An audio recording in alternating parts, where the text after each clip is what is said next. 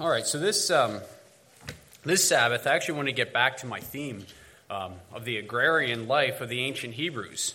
But I'm going to be moving from the horticultural um, side of, of um, agriculture to the husbandry, um, to the subject of husbandry. And more specifically, the role of a shepherd in ancient Israel and the entire Near East for that matter.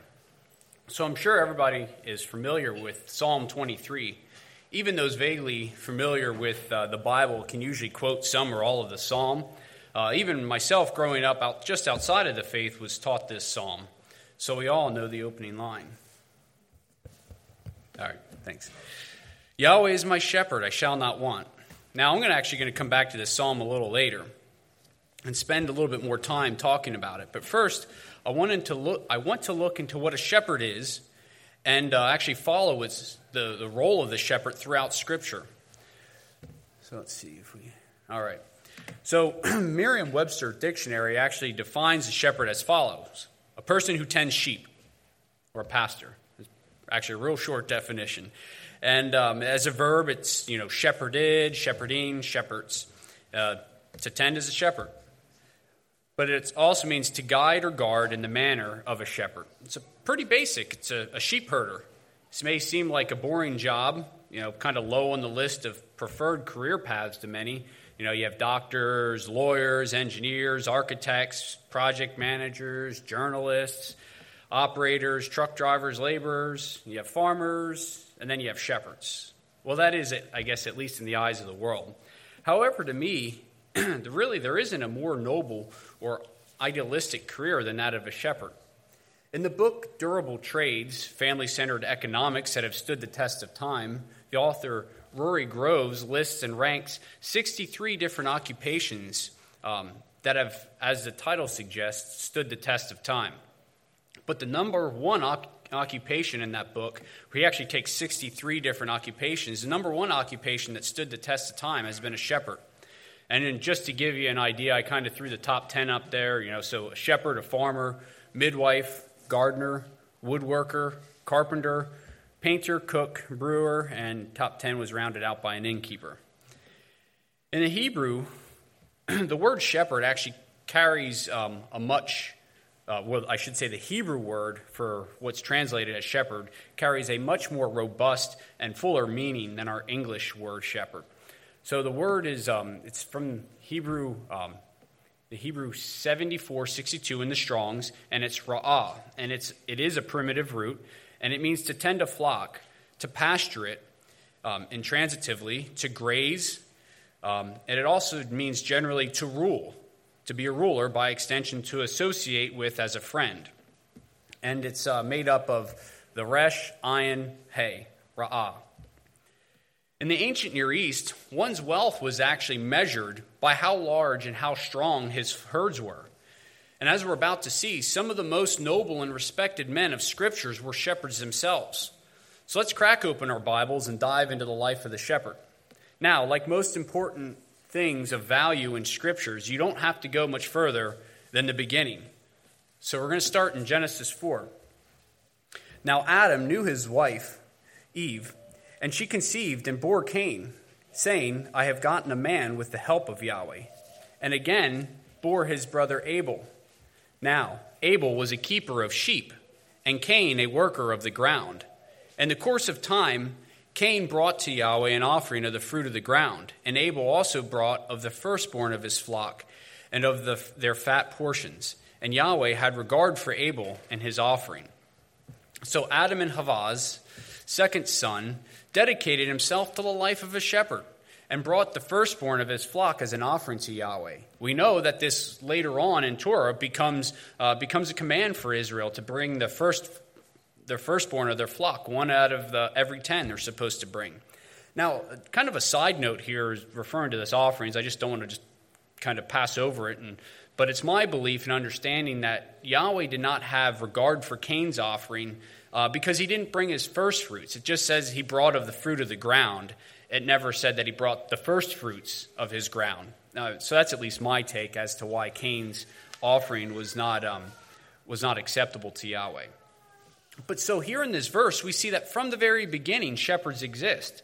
And it doesn't say it explicitly, um, but I would say that Abel had to learn his trade from somewhere. So, sometime after coming out of the garden, I would think that Adam himself became a shepherd and would keep sheep.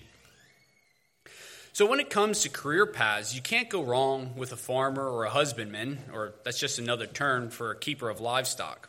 They were there in the beginning, and they will be there in the end and into the kingdom. Like I said before, it's more than just a job, though. It's actually a lifestyle that, in my opinion, that we were actually created to be. Uh, as a shepherd, you're actually connected to creation, spending night and day with the flocks in the wilderness pastures, spending time with the animals, watching day turn to night and night into day, being in tune with the weather and the seasons, wildlife, and the whole patterns of life that exist. I actually believe that it was this keenness to the creation and the Creator that allowed Yahweh to effectively communicate with the patriarchs and the prophets. In reality, the patriarchs are prophets. It's just a lot of people don't really think of them that way. Now let's keep rolling along with our study.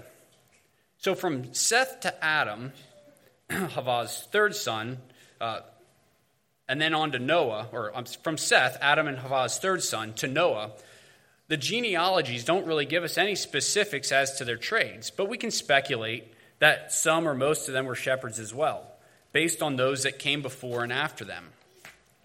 Now, it's not until we're introduced to Abram in Genesis 11 that we get an in depth look into a character of the scriptures. But we aren't actually given any clues about his occupation until Genesis uh, 12, where in verse 16 we are told and for her sake, he dealt well with Abram. And he had sheep, oxen, male donkeys, male servants, female servants, female donkeys, and camels. We see that Abram, later to become Abraham, had great wealth and livestock. And then we find in Genesis 13 that Yahweh caused Abram and his family to prosper. And Lot, who went with Abram, also had flocks and herds and tents so that the land could not support both of them dwelling together, for their possessions were so great that they could not dwell together. And there was strife between the herdsmen of Abram's livestock and the herdsmen of Lot's livestock. At that time, the Canaanites and the Perizzites were dwelling in the land. The word uh, herdsman here, that's translated as herdsman, is our Hebrew word ra'ah for shepherd. So Abram and his nephew Lot actually had their own company of herdsmen or shepherds. So many so that they had to separate and because the land couldn't bear them both living together. We know how that turned out for Lot, but we know that it turned out well for Abram. Now, someone in today's society might ask why a bunch of livestock would make you wealthy. Well, for one, sheep and other livestock multiply much fast, faster than cash in the bank, especially with historically low interest rates that we have today. But when you have a surplus of animals, you can butcher them for food, you can have them for clothing, and for shelter. You can trade any surplus animals for gold, silver, grains, vegetables, or any other commodities or things you may need. Your livestock can provide you with most of your physical needs in one way or another.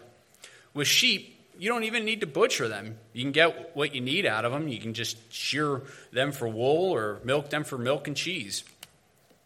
But you need to protect your herds because that's, you know, that's where your wealth is, and that's where shepherds come in.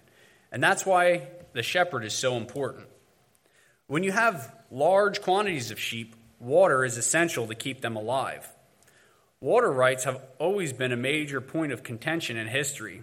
Wars have been fought over water rights, and even today in western United States, where water is scarce at times, there's always disputes about water rights.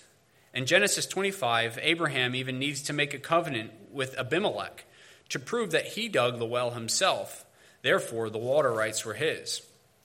We actually find this same well, which is at Beersheba, again with our next shepherd patriarch, Isaac. Let's turn to Genesis 26, uh, chapter 14.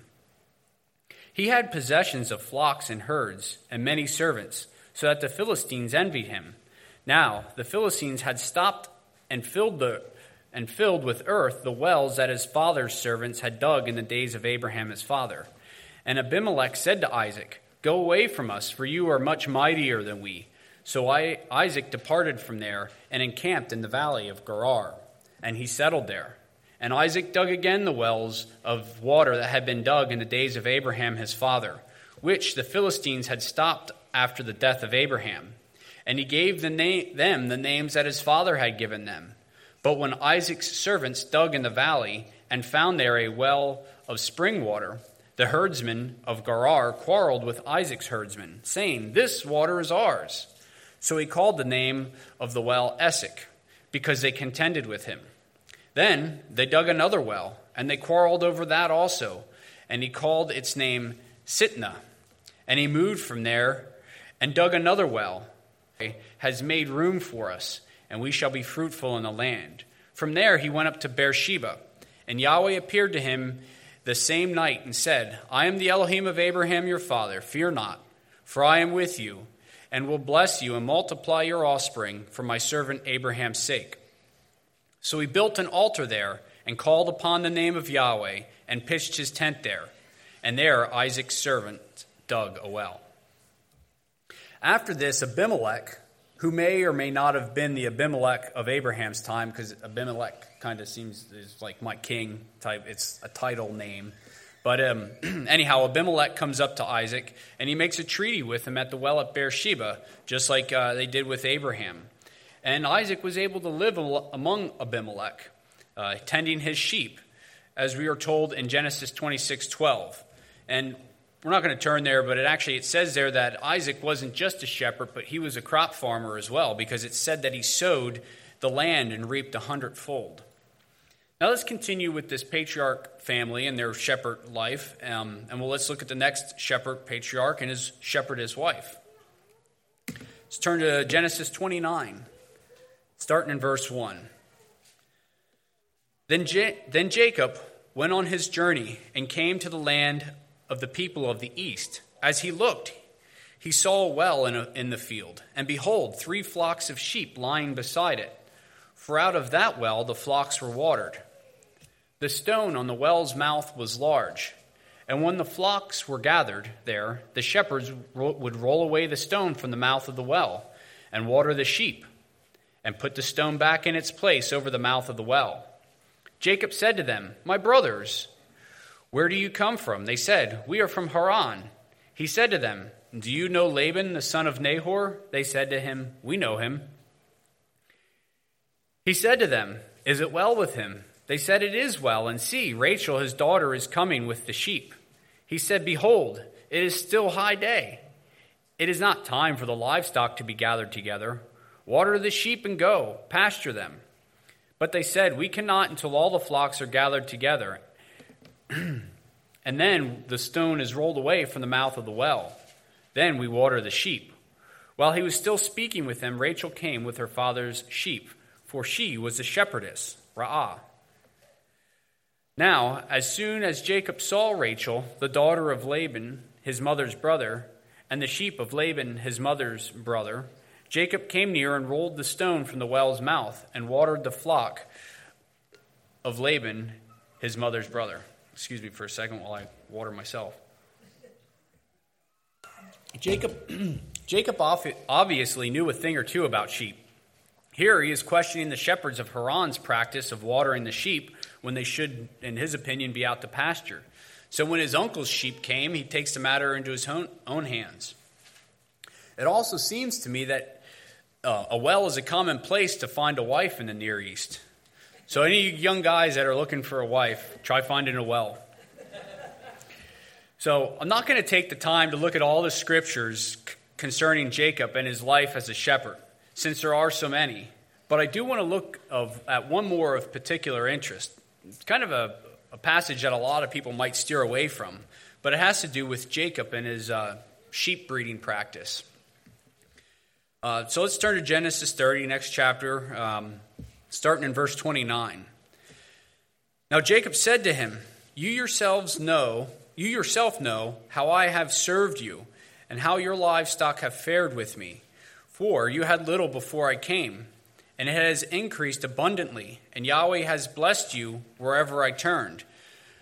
But now, when shall I provide for my own household also?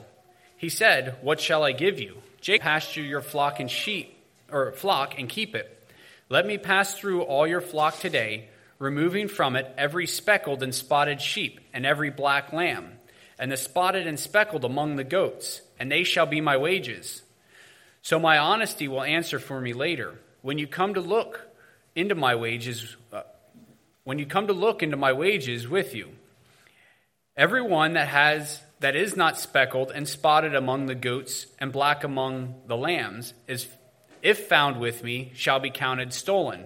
Laban said, Good, let it be as you have said. But that day Laban removed the male goats that were striped and spotted, and all the female goats that were speckled and spotted, every one that had white on it, and every lamb that was black, and put them in charge of his sons. And he set a distance of three days' journey between himself and Jacob, and Jacob pastured the rest of Laban's flock. Apparently, being a shepherd takes some negotiation skills as well. And Jacob had to deal, especially since Jacob had to deal with an uncle that tries to trick him and slight him around every corner. Let's keep reading. Um, pick back up in 37. Then Jacob took fresh sticks of poplar and almond and plane trees and peeled white streaks in them, exposing the white of the sticks. He set the sticks that he had peeled in front of the flocks, in the troughs, that is, the watering places, where the flocks came to drink. And since they bred when they came to drink, the flocks bred in, in front of the sticks. And so the flocks brought forth striped, speckled, and spotted. And Jacob separated the lambs and set the faces of the flock toward the striped and all the black in the flock of Laban. He put his own droves apart and did not put them with Laban's flock. Whenever the stronger of the flock were breeding, Jacob would lay the sticks in the troughs before the eyes of the flock, that they might breed among the sticks. But for the feebler of the flock, he would not lay them there. So the feebler would be Laban's, and the stronger Jacob's. Thus the man increased greatly and had large flocks, female servants, male servants, camels, and donkeys. So I like, I'm assuming many others, I'm a little perplexed by this passage. So I did some research and I found some helpful insight in an article by Answers in Genesis. So, uh, just as a side note, Answers in Genesis is actually a really good resource for creation science versus evolutionary science. I recommend you check them out.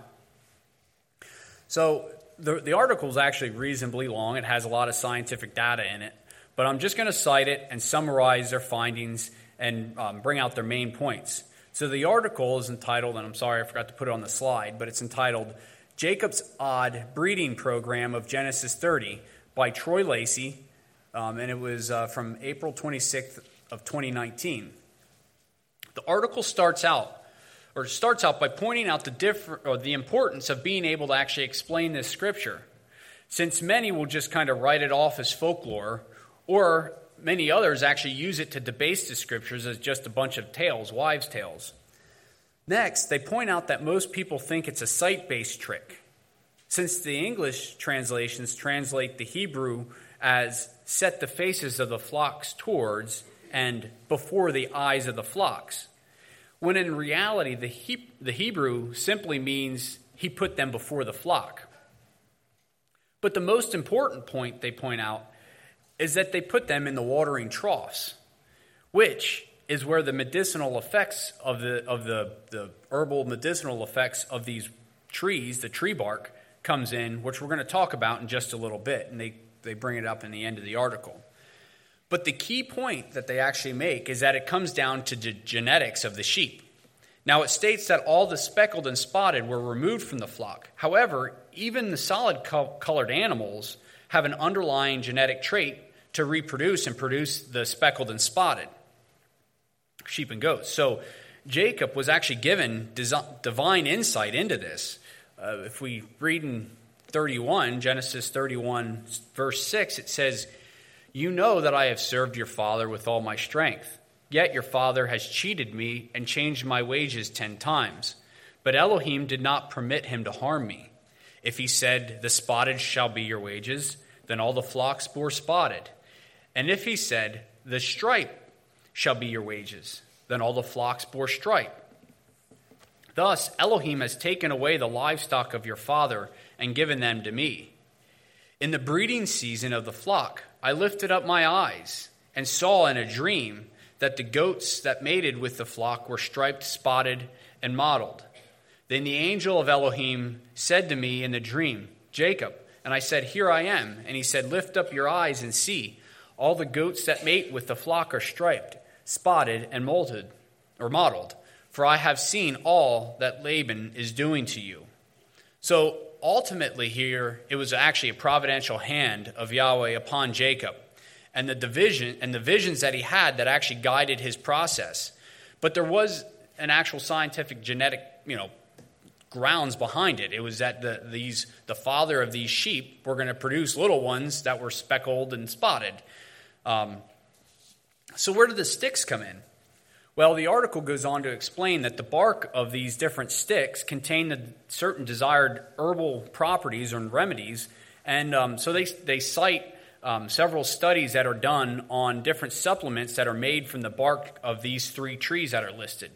And it actually goes on that, so it states that poplar supplements will actually increase the reproduc, repro, reproductivity rates in the ewes by 20 to 30 percent. So the poplar was there to, to increase the, the, their ability to reproduce.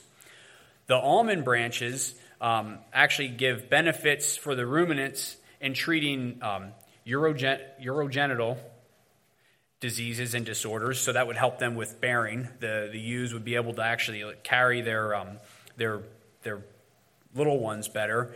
And also, um, it increases their milk production. And then the last one, the oriental plane tree or the Platanus orientalis, has anti inflammatory and gastrointestinal benefits. So these, these three different herbs, you know, were actually like an herbal remedy. So we find out that it's not just a bunch of witchcraft or sorcery that Jacob was trying to do here. He was using real science by a divinely guided hand.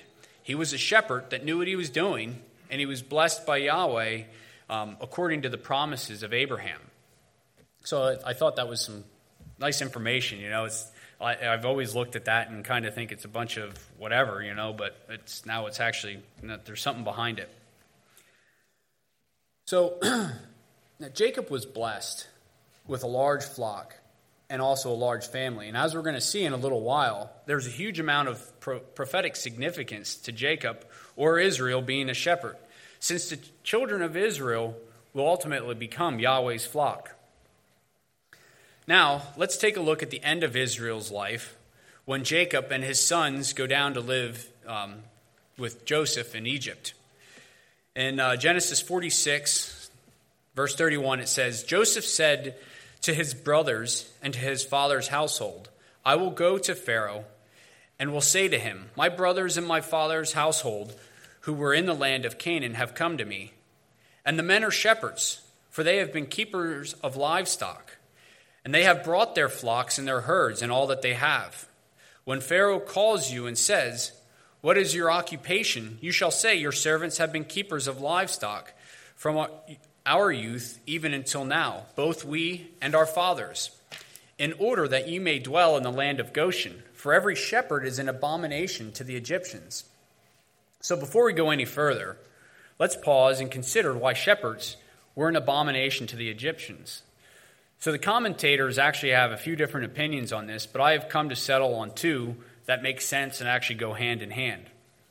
The first reason has to do with the Hyksos, or the shepherd kings that came from Canaan and ruled in Egypt for a period of time. Somewhere, it, it, there's, there's two timelines or several timelines to Egypt, but it was somewhere right around the time of Joseph, either before or after. And it's even believed that there were still some Hyksos in southern Egypt during Joseph's time. And it's also plausible that the Israelites themselves were considered Hyksos, but that's actually another deep study uh, for another day. I don't have really time to get into or um, don't want to touch it today, but it's interesting nonetheless. But the second reason is because, the Israel, because of the Israelites' custom of sacrificing their livestock to Yahweh and of eating them. Um, as many of the animals, sheep and, and oxen, were actually worshipped by the Egyptians. Uh, not to mention the fact that shepherds were, in the Egyptians' eyes, looked down upon, um, because the Egyptians, you know, you know, the shepherds were unshaven, they were ill dressed, and they were actually in the lowest classes of Egyptian society, um, where um, within Yahweh's people, they were Yahweh's people, the shepherds. But I think that's just the way Yahweh's flock is always viewed by the world. When we follow his Torah and we seek to serve him, we do seem different and odd to the world. But that's okay with me because the ways of the world and pagan culture are not Yahweh's way. We are called to be different. We're called to be set apart from the world. And many times we are blessed in, in being set apart in ways that are not considered by the world itself. So we know then in Genesis 47 1 that Pharaoh actually grants the request um, for the land of Goshen, and he even actually puts some of his flocks um, under the charge of the Israelites. So they were given the best land in Egypt to dwell in. And from there, we know they prosper and grow into a great nation, which leads us to our next shepherd to be Moses. So we all know that Moses started out in the house of Pharaoh, in the world, if you, would, if you will. But upon realizing his roots, and through a series of events, he comes out of there, and then we read in Exodus 2, um, if we turn to Exodus 2, verse 15. When Pharaoh heard of it, he sought to kill Moses. And this was obviously uh, when he heard that Moses had killed the Egyptian. He, he sought to kill Moses, but Moses fled from Pharaoh and stayed in the land of Midian. And he sat down by a well. Now, the priest of Midian had seven daughters, and they came and drew water and filled the troughs to water their father's flock. The shepherds came and drove them away, but Moses stood up and saved them and watered their flock. When they came home to their father well, he said, How is it that you have come home so soon today?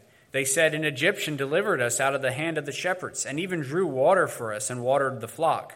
And he said to his daughters, Then where is he? Why have you left the man? Call him, that he may eat bread. And Moses was content to dwell with the man, and he gave Moses his daughter Zipporah. There you go again, a woman by the well. I don't know, whenever I talk about a well, I get thirsty. so even the priest of Midian was a shepherd, which actually shouldn't be surprising at all when you consider that, um, that, that Jethro was actually a descendant of Abraham through his wife Keturah. So we find in Exodus 3 1 that Moses takes up the profession, the profession of a shepherd. And this is what brings him close to Yahweh in his encounter at the burning bush. So, Exodus 3 1, it says, Now Moses was keeping the flock of his father in law, Jethro, the priest of Midian. And he led the flock to the west side of the wilderness and came to Horeb, the mountain of Elohim. So, without going further into Moses, we all know that Moses became the shepherd of the people of Israel. And he leads them out of Egypt and back to this mountain, the mountain of Yahweh, which I know you all know. So, next, though, after Moses, Joshua, the son of Nun, is made shepherd in Israel in place of Moses to bring the people into the promised land. Numbers, uh, we actually find this in Numbers 27, verse 15.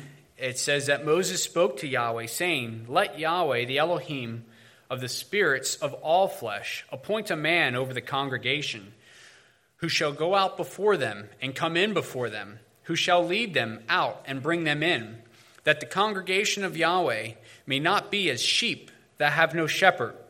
So Yahweh said to Moses, Take Joshua, or Joshua, the son of Nun, a man in whom is the Spirit, and lay your hands upon him. So, what I'm trying to establish here with the patriarchs through Joshua is that Yahweh's people started out as shepherds themselves.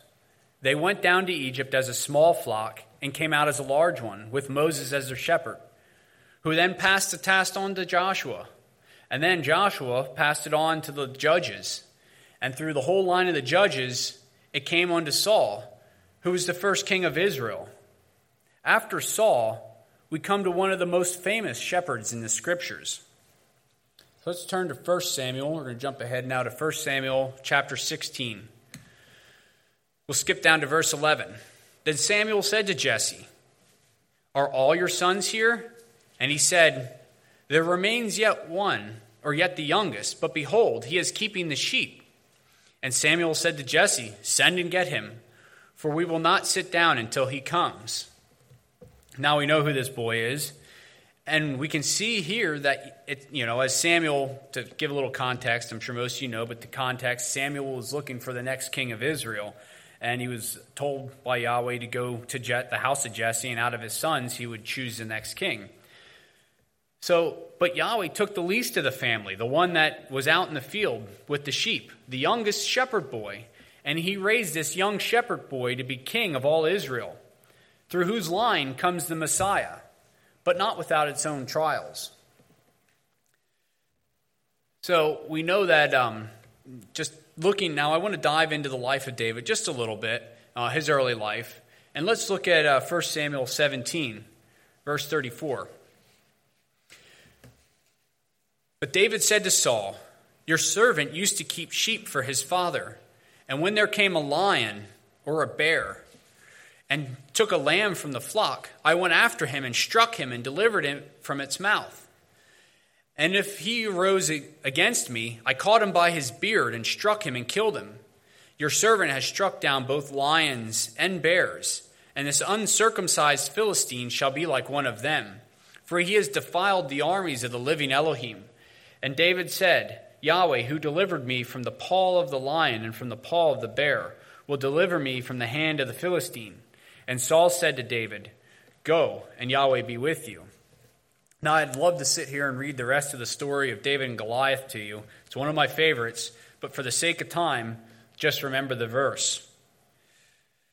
Then David said to the Philistine, You come to me with sword and with spear and javelin, but I come to you in the name of Yahweh of hosts, the Elohim of the armies of Israel, whom you have defiled because we all know that there is salvation in the name of Yahweh. But through this, the young shepherd strikes down and cuts off the head of the champion of the Philistines. Hallelujah. So, as Yahweh did for David, so he will do for us in our lives. But we have to remember to have the faith of David, to be able to have that faith to go up against the giants in our lives without fear, because we can remember that we have the good shepherd on our side. So now, since we got to David, as I promised in the beginning, we're going to jump to Psalm 23 and break it down a little bit. It's, I know it's a, a favorite and kind of an often overquoted psalm by many in the world, but I still want to look at it because there is a there's a lot to be had there, and I actually think it's a I believe it's a prophetic psalm, as we'll see. Psalm 23, verse 1. Yahweh is my shepherd; I shall not want.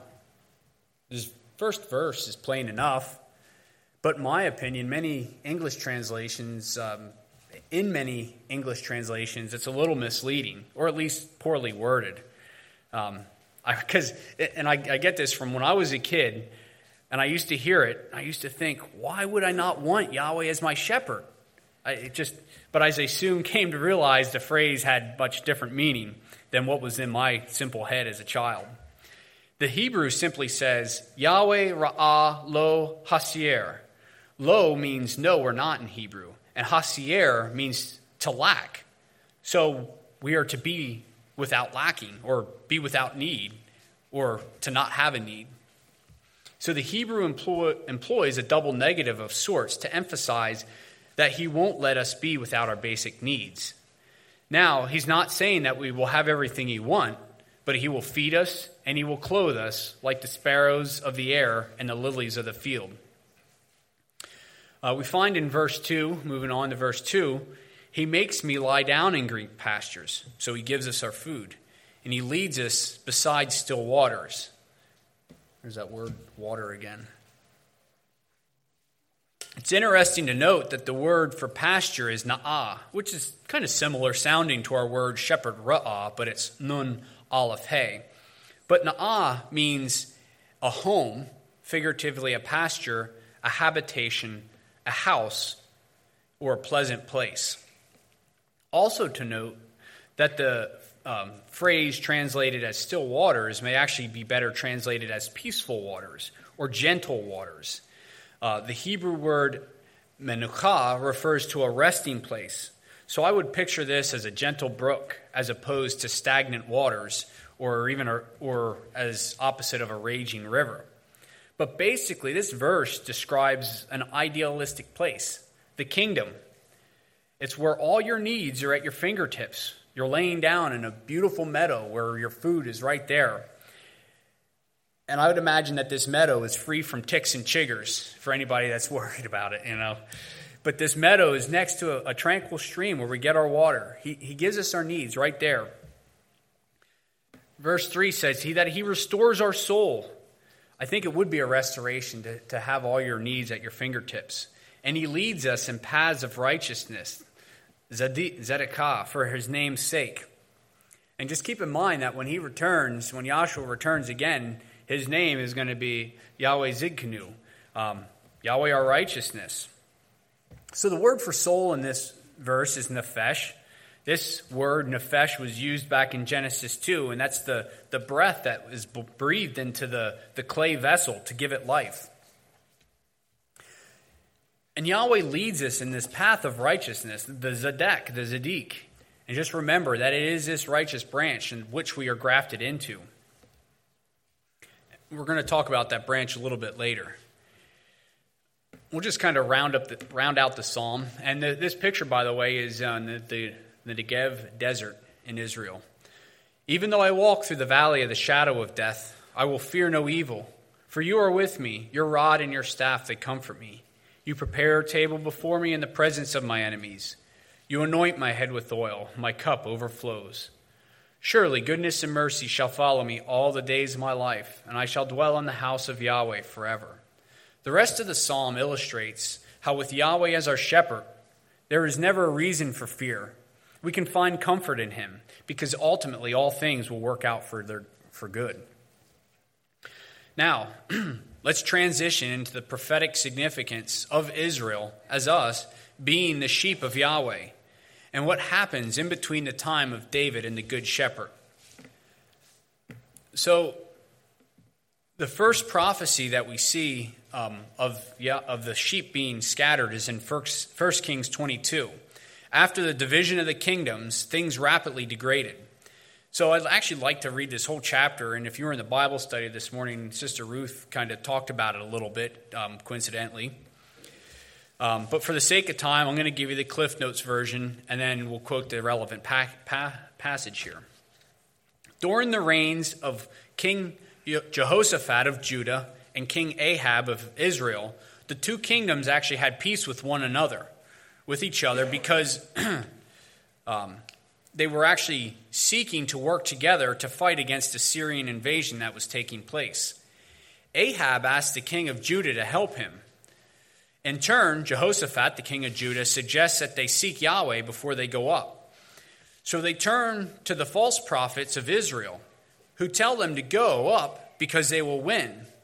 The one prophet even gets all animated. He makes himself an iron horn and he does this whole dance to indicate that they will push the Assyrians out like a bull. But apparently, Jehoshaphat, the king of Judah, isn't convinced by this display or fooled. He's not fooled by it. And he asks if there is yet another prophet that they may inquire of. And Ahab said, There is yet one, Micaiah, of whom he isn't a fan because he never speaks, speaks favorably of him. But they inquire of him nonetheless and at first, he tells them sarcastically to go up because that's what the other ones say. But then when he's pushed, he says to them, and he said, and this is the, the verse that's quoted here in 1 Kings 22 17. And he said, I saw all Israel scattered on the mountains as sheep that have no shepherd. And Yahweh said, These have no master. Let each return to his home in peace. Micaiah then goes on to explain that the other prophets were, speak, were speaking by a lying spirit sent by Yahweh to entice Ahab to go up, to be struck down. So Micaiah is actually thrown into prison. Then the, armies go up against, uh, against Assyria, where Ahab is struck down with an arrow and dies, thus fulfilling the word of Yahweh. After years of battle with the Assyrians, they eventually capture the northern tribes the house of Israel, and take them into exile where they are scattered around the world. When we consider this prophecy of the sheep of the house of Israel being scattered, uh, in the word throughout the world, the words of Yahshua should carry more weight and significance to us when he says, I was sent only to the lost sheep of the house of Israel. I was quoting Matthew 15, verse 24. Is what most people are, that is what most people are today. They're lost sheep. Most of them have no shepherd, or worse yet, they have false shepherds that intentionally lead them astray. As a side note, when we are looking at the prophets here, I believe that most of these prophets were shepherds. Um, they were actually shepherds themselves. And we know for a fact that Amos was a shepherd. We see in Amos 1 1 the words of Amos, who was among the shepherds of Tekoa which he saw concerning Israel in the days of Uzziah, king of Judah, and in the days of Jeroboam, son of Joash, king of Israel, two years before the earthquake. So, you know, the, for sure Amos was a shepherd. Many of these other prophets, I believe, were shepherds. Now, as we continue on with the, the prophetic significance of the scattering and ultimately the, regather, the regathering of Israel, we really have to turn to Ezekiel 34. And we're actually going to spend some time here. I'm going to try to break this down as much as possible. So let's start in verse 1 in Ezekiel chapter 34. The word of Yahweh came to me Son of man, prophesy against the shepherds of Israel. Prophesy and say to them, even to the shepherds, Thus says Adonai Yahweh, Ah, shepherds of Israel, who have been feeding yourselves. Should not shepherds feed the sheep? You eat the fat, you clothe yourselves with wool, you slaughter the fat ones, but you do not feed the sheep. The weak you have not strengthened, the sick you have not healed, the injured you have not bound up, the strayed you have not brought back, the lost you have not sought, and with force and harshness you have ruled them. So they were scattered, because there was no shepherd, and they became food for all the wild beasts. My shepherd or my sheep were scattered. They wandered over all the mountains and on every high hill, a high hill. My sheep were scattered over the face of the earth, with none to search or seek them. Ezekiel's prophecy begins with condemning the shepherds, or the kings, and the leaders, the prophets, the priests, for not caring for the flock. He is speaking from experience. That is, Ezekiel is speaking from experience since he is prophesying from exile in Babylon, a lost and scattered sheep himself. It is my opinion that this prophecy covers more than just then. It's not just about the time of Ezekiel. This is in reference to the lost sheep of the physical and the spiritual house of Israel. It's not just directed to the kings of old of old Israel and to Judah, but to all the false teachers out there, teachers out there leading Yah's people astray, teaching them it's okay to transgress his Torah, teaching them to, to accept whatever the new so, social norm is and not stand by what is right and true. Let's carry, keep going on here. Um, verse 7. Therefore, you shepherds, hear the word of Yahweh. As I live, declares Adonai Yahweh, surely because my sheep have become prey, and my sheep have become food for all the wild beasts, since there was no shepherd, and because my shepherds have not searched for my sheep, but the shepherds have fed themselves, and have not fed my sheep. Therefore, you shepherds, hear the word of Yahweh. Thus says Adonai Yahweh Behold, I am against the shepherds, and I will require my sheep at their hand and put a stop to their to their feeding the sheep. No longer shall the shepherds feed themselves. I will rescue my sheep from their mouths, that they may not be food for them. Is this not what happened to Israel? And is it not happening today? The breakdown of the churches and the moral fabric of society being torn? What people expose their kids to anymore is horrific. I was at the fair um, last week or the other week, and we're walking through the, the kind of carnival part, and there's this like magician show. And the kids, you know, all the parents are sitting in the stands. They have their kids sitting up in front of this. And it's not just this little simple trick, I mean, trick magician. This was like the guy looked like a demon himself, was dressed almost as a demon. All the whole back thing was just all demonic. And here the kids are, you know, the people are just, you know, putting their kids right up in front of this whole magic show. And it's just, to me, it's horrific what people will let their kids, they're just feeding their, their kids to the wolves or to the lions. We have to be aware ourselves. We need to make sure we practice what we preach and not just lead others astray. Notice Ezekiel isn't using the term false here, he's just saying the shepherds. But now for the good news in Ezekiel's prophecy Yahweh as our shepherd. Verse 11 For thus says Adonai Yahweh, Behold, I, I myself, will search for my sheep and will seek them out as a shepherd seeks out his flock when he is among his sheep that have been scattered, so I will seek out my sheep. And I will rescue them from all the places where they have been scattered on a day of cloud and thick darkness.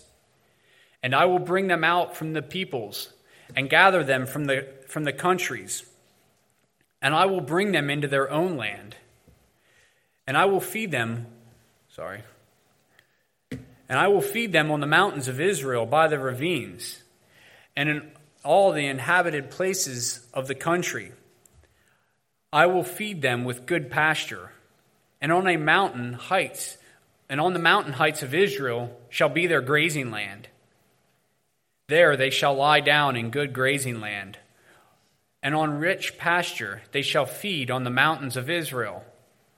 I myself will be their shepherd will be the shepherd of my sheep, and I myself will make them lie down, declares Adonai Yahweh. I will seek the lost, and I will bring back the strayed, and I will bind up the injured, and I will strengthen the weak, and the fat and the strong I will destroy. I will feed them in justice. Here is Yahweh's great promise. He will redeem us and bring us back to Him and cause us to dwell securely under his care. With him as shepherd, and David, or with him as the shepherd. Just as David prophesied in Psalm 23, Yahweh becomes our shepherd and brings us back to him, a prophetic regathering of the house of Israel. No longer will we be under the kings of the earth that seek just to feed themselves and put people to forced labor and forced medical experiments living as slaves to the Babylonian system for their purpose of evil and corporate greed. But he gives us this, this final um, prophecy in Ezekiel uh, 34 17. As for you, my flock, thus says Adonai Yahweh, behold, I judge between sheep and sheep, between rams and male goats. It is not enough for you to feed on is it not enough for you to feed on the good pasture that you must tread down with your feet the rest of your pasture and to drink of clear water that you must muddy the rest of the water with your feet? And must my sheep eat what you have trodden with your feet and drink what you have muddied with your feet? Therefore, thus says Adonai Yahweh to them Behold, I, I myself will judge between the fat sheep and the lean sheep because you push with side and with shoulder, and thrust at all the weak with your horns, till you have scattered them abroad. I will rescue my flock. They shall no longer be prey, be a prey. And I will judge between sheep and sheep, and I will set up over them one shepherd, my servant David, and he shall feed them. He shall feed them and be their shepherd, and I, Yahweh, will be their Elohim and my servant David shall be prince among them. I am Yahweh, I have spoken. We all must be aware. Here, Yahweh is warning us that he will judge between all people based on how we treat one another. Are we treading down the food and water of others? This is a good thing for us to reflect on. Also, here it is said that David, but more so Yahshua, the descendant of David, will be shepherd over all of us, as we will soon see. So let's finish out this uh, prophecy in Ezekiel 34 with Yahweh's covenant of peace. I will make with them a covenant of peace and will banish wild beasts from the land so that they may dwell securely in the wilderness and sleep in the woods. And I will make them and the places all around my hill a blessing, And I will send down the showers in their season, and they shall be showers of blessing. And the trees of the field shall yield their fruit, and the earth shall yield its increase, and they shall be secure in their land. And they shall know that I am Yahweh, when I break the bars of their yoke, and deliver them from the hand of those who have enslaved them. And they shall no more be prey to the nations, nor shall the beasts of the land devour them. They shall dwell securely, and none shall make them afraid. And I will provide for them renowned, renowned plant- plantations, so that they may shall no more be consumed with hunger in the land, and no longer suffer the reproach of the nations. They shall know that I am Yahweh, their Elohim, them with them, and that they, the house of Israel, my people, declares Adonai Yahweh. And you are my sheep human sheep of my pasture, and I am your Elohim, declares Adonai Yahweh. Is this not an amazing prophecy? How awesome is that? Dwelling securely in the wilderness, sleeping in the woods, no screens or devices, just the Creator, His people, and His unadulterated creation. Sign me up. I guess I already am, but I just need to make sure that we stay on the, on the straight and narrow path.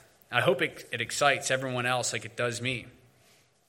Now, let's look at the connection of shepherds with Yahshua's birth. So, when the wise men come from the east looking for the newborn king after Yahshua's birth, they come to Herod and inquire. He, in turn, asks the scribes where the Messiah would be born, and they give him this answer. In Matthew 2 6, it says, And you, O Bethlehem, in the land of Judah, are by no means least among the rulers of Judah. For from you shall come a ruler who will shepherd my people Israel. This actually is a combination of two different verses. Micah 5 2, which says, But you, O Bethlehem Ephrathah, who are too little to be among the clans of Judah, from you shall come forth for me one who is to be ruler in Israel, whose coming forth is from of old, from ancient days. And it's from uh, and then the uh, scribes of his days combine that with uh, 2 samuel 5 2 in past time when saul was king over us it was you who led us out speaking of david. It was david who led us out and brought in israel. And yahweh said to you you shall be a shepherd of my people israel and you shall be prince over israel. So this is the beginning of the ezekiel prophecy that we, are ju- that we were just reading. The wise men came to see that Yahshua, Yahweh's salvation, will be our shepherd. In Luke, we have this amazing story of Yahshua's birth. Um, so in the same region, in Luke 2 8, it says, In the same region there were shepherds out in the field, keeping watch over the flocks by night, and the angel of Yahweh appeared to them, and the glory of Yahweh shone around them, and they were filled with great fear. And the angel said to them, Fear not, for behold, I bring you good news of great joy that, that will be for all people. For until you, or for unto you, is born this day in the city of David a Savior, who is Messiah, the Master. And this will be a sign for you. You will find a baby wrapped in swaddling cloths and lying in a manger. And suddenly there was with the angel a multitude of the heavenly host praising Elohim and saying, Glory to El in the highest, and on earth peace among those with whom he is pleased. When the angels went away from them into heaven, the shepherds said to one another, Let us go to Bethlehem and see this thing that has happened, which Yahweh has made known to us. And they went with haste and found Miriam and Joseph and the baby lying in a manger. And when they saw it, they made known the saying that had been told them concerning this child, and all who heard it wondered at what the shepherds told them. But Miriam treasured up these things, pondering them in her heart.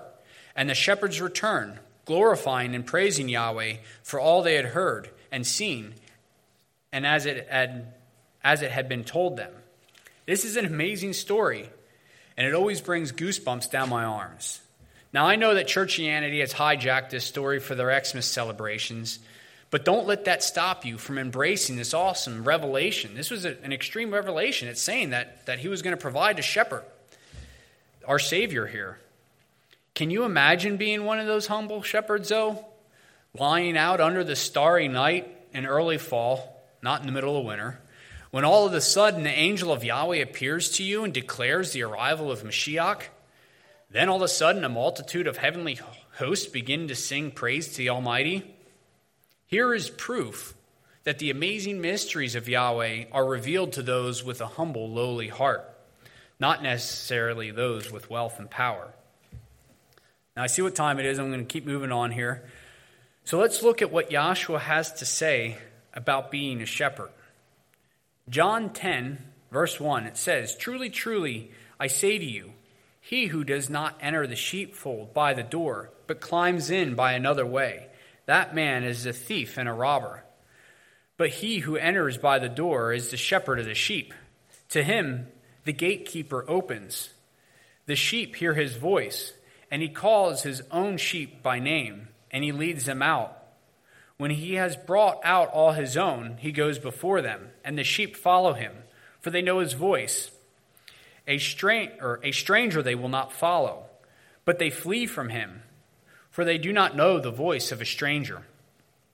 This figure of speech Yahshua used with them, but they did not, under, did not understand what he was saying to them. What is Yahshua's voice? What did he teach? Torah, compassion, love, love of Yahweh, love of one another. This is what he teaches. So Yahshua again said to them, Truly, truly, I say to you, I am the door of the sheep. All who came before me are thieves and robbers, but the sheep did not listen to them. I am the door. If anyone enters by me, he will be saved and will go in and find pasture. They're going to go in and find that green pasture. The thief comes only to steal and kill and destroy.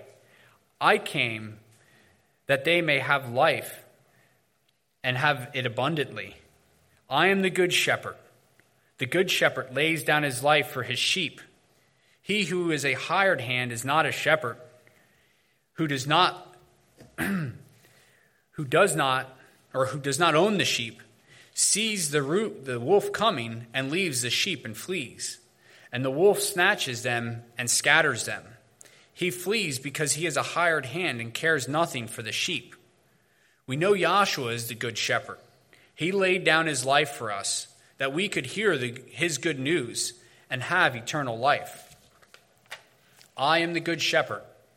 I know my own, and my own know me. Just as the Father knows me, and I know the Father, and I lay down my life for the sheep. And I have other sheep that are not of this fold. I must bring them in also, and they will listen to my voice. So there will be one flock and one shepherd. For this reason, the Father loves me, because I lay down my life that I may take it up again. Here, Yahshua is speaking of the bringing together of the two sticks of Ezekiel 37 and the grafting of Romans 11. In Matthew 25, Yahshua tells us how he will be the shepherd spoken of in Ezekiel 34, 17 through 24, and how he will judge between the flocks. Um, just for the sake of time, I'm not going to read this whole one, but we know here, well, I'll, I'll read the first one and then I'll kind of depart from the second one and just give you the cliff notes. So, when the Son of Man comes in his glory and all the angels with him, then he will sit on his glorious throne. Before him will be gathered all the nations, and he will separate people one from another as, she- as a shepherd separates the sheep from the goats. Remember in Ezekiel 34, it says he's going to judge between sheep and sheep. And he will place the sheep on his right and the goats on the left. Then the king will say to those on his right, Come, you who are blessed by my Father, inherit the kingdom prepared for you from the foundation of the world. Now, these things that he's about to quote were all quoted in Ezekiel 34. For I was hungry and you gave me food. I was thirsty and you gave me drink. I was a stranger and you welcomed me. I was naked and you clothed me. I was sick and you visited me. I was in prison and you came to me. Then the righteous will answer him, saying, Master, when did we see you hungry and feed you, and thirsty and give you drink? And when did we see you as a stranger and welcome you, or naked and clothe you? And when did we see you sick and in prison and visit you? And the king will answer them Truly I say to you, as you did to the one of the least of these, my brothers, you did it to me. This is why we must treat others with kindness and compassion. Treat others how you would be treated. Love your neighbor as yourself. Just because we keep the Sabbath and the feasts and eat kosher and call on his name doesn't automatically give us en- entrance into his kingdom. If we're not going to be kind to others, we may end up counted with the goats that we, re- that we read about starting in 41. So basically, just to, to keep from reading this whole thing and, and get moving here, so I can come down off this stage. You know, it, he says the same thing. You know, you didn't take care of me when you saw me. And they said, Well, when did we not do this? And he said, Well, when you did it to the least of anyone else, you did it to me. So let's all strive to listen to the voice of the Good Shepherd and follow his ways, that we may walk into his pastures of eternal life. You know, there's so many more scriptures that I could have quoted here of, you know, Yahshua talking about you know the the parable of the shepherd and you know would he not leave his one you know his 99 to go and get his one and um, you know when he t- tells peter to feed his sheep there's so many things i could have kept quoting here but i knew i wouldn't have had enough time but i do want to leave you with this last scripture of promise if we are the generation that will experience the great tribulation which i believe we very well may be we then we need to cling to these words in Revelation 7. Verse 14 I said to him, Sir, you know. And he said to me, These are the ones coming out of the great tribulation. They have washed their robes and made them white in the blood of the Lamb. Therefore, they are before the throne of Yahweh and serve him day and night in his temple. And he who sits on the throne will shelter them in his presence. They shall hunger no more neither thirst any more. The sun shall not strike them, nor any scorching heat. For the Lamb in the midst of the throne will be their shepherd, and he will guide them to the springs of living water, and Yahweh will wipe away every tear from their eyes. Now, I hope this message has blessed you. I hope that you will take a deeper thought and meaning to what it is to be a shepherd, and a deeper thought and meaning into what it is that Yahshua is our good shepherd. And I pray that you will allow Yahweh to be the shepherd in your life. May Yahweh bless you.